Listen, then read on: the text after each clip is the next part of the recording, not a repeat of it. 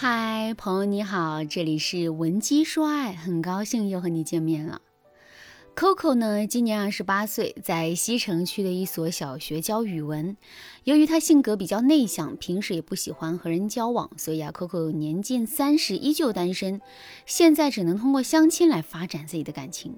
可奇怪的是，Coco 的相亲之路异常艰难，可谓是屡战屡败。他不明白为什么男人和他聊着聊着就没影了。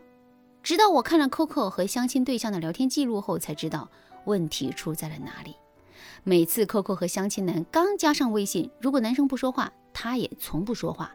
即便有的男人很主动，总在微信上和他互动，然后约他出来吃饭，Coco 也不会表现得很积极。有一次约会，本来呢，Coco 和相亲男聊天聊得还可以，可是这个男人中途接了几个工作电话，之后就有点走神，Coco 就有点不高兴了。回家之后，男生在微信上和她聊天，她嗯啊的简单的回了两句，就说要洗澡睡觉了。在这之后呢，男生的态度也变得冷淡了。不到一个月的时间，两个人彻底断了联系。和 Coco 有同样想法的姑娘，我已经碰到过很多了。这些女生啊，把自己的框架看作是最重要的，她们觉得啊，女人只要主动就是掉价。所以，就算我喜欢这个男生，我也要矜持一点，更不要说那些第一眼没看上的男生了。可这些姑娘不知道，她们眼中的矜持啊，会让男人觉得她们不好接近，从而敬而远之。Coco 也是后来才明白，她本以为男生会主动追她，结果人家跟她聊了几句，总是得不到回应，便觉得无趣了，自然就越走越远了。后来 Coco 又问了我一个问题，说：“老师，你说为什么有的女生矜持就能把男人拿捏得死死的呢？”这个问题也不难回答。影视剧当中比较典型的矜持女有《小时代》的顾里，还有《神雕侠侣》中的小龙女，她们要么家财万贯，要么风华绝代。也就是说，她们在个人价值上面有着无与伦比的优势。正因为如此，她们才能化身为高冷的女王，等着男人们一个接着一个的俯首称臣。还有一种情况就是，这个男人已经爱上了你。他为了追求你，为了能够和你长长久久，会容忍你所有的坏脾气。很明显，这两种情况，Coco 都不符合。如果他真的想和相亲对象好好发展，Coco 就在相亲当中要注意这么几件事情了。第一点，创造舒适的线上聊天氛围。现在的年轻人都忙得很呐，所以在刚加上微信之后的这段时间，我们就要成为一个识时务的人。与其盯着手机，眼巴巴地等着男生在工作间隙回信，我们不如在一开始就编写一段话来展示自己温柔可心的高价值。比如可以这样说：“王先生，咱们刚刚认识不久，按理说应该多聊聊天，互相熟悉熟悉。但我知道你最近事情多，我不想你一边工作一边还得跟我微信聊天，感觉你太辛苦了。”你看这样好不好？白天呢，你先专心工作，我也忙我的。方便的话，咱们晚上下班后聊一会儿，行吗？如果有什么想法，跟我沟通就好。这么说，男生就会觉得我们很懂他，而且善于解决问题，这是工作能力强的男人特别看重的一点。而且这样也不会让我们自己变得太过主动。第二点呢，是营造舒适的线下约会氛围。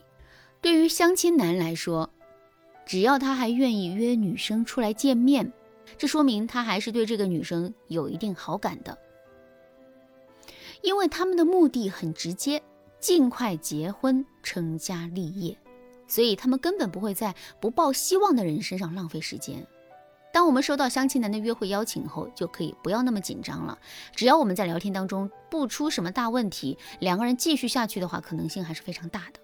案例当中的 Coco 在约会当中就被男生的工作电话打乱了节奏，以至于后来的聊天变得非常的尴尬。这就是他在约会当中做错的地方。所以啊，在和相亲男第一次线下见面聊天，我们要注意这么几点：一、说话温柔，适当减缓语速。这么做呢，就是为了省下一部分的精力来注意对方的情绪和反应。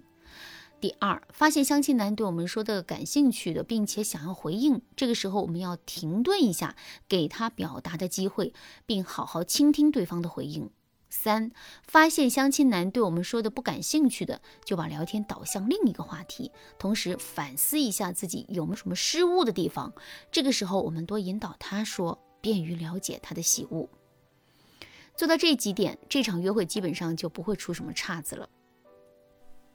当然啦，熟练的切换话题，引导男人表露心迹，并不是一件简单的事情。如果你想进一步学习这个方法，我的建议是。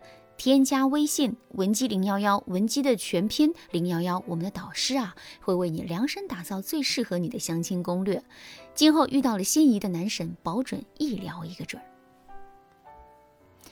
一般来说，第一次约会结束之后，两个人的聊天就要有所升级了。下面我就来讲第三点：约会之后要及时的转换沟通方式。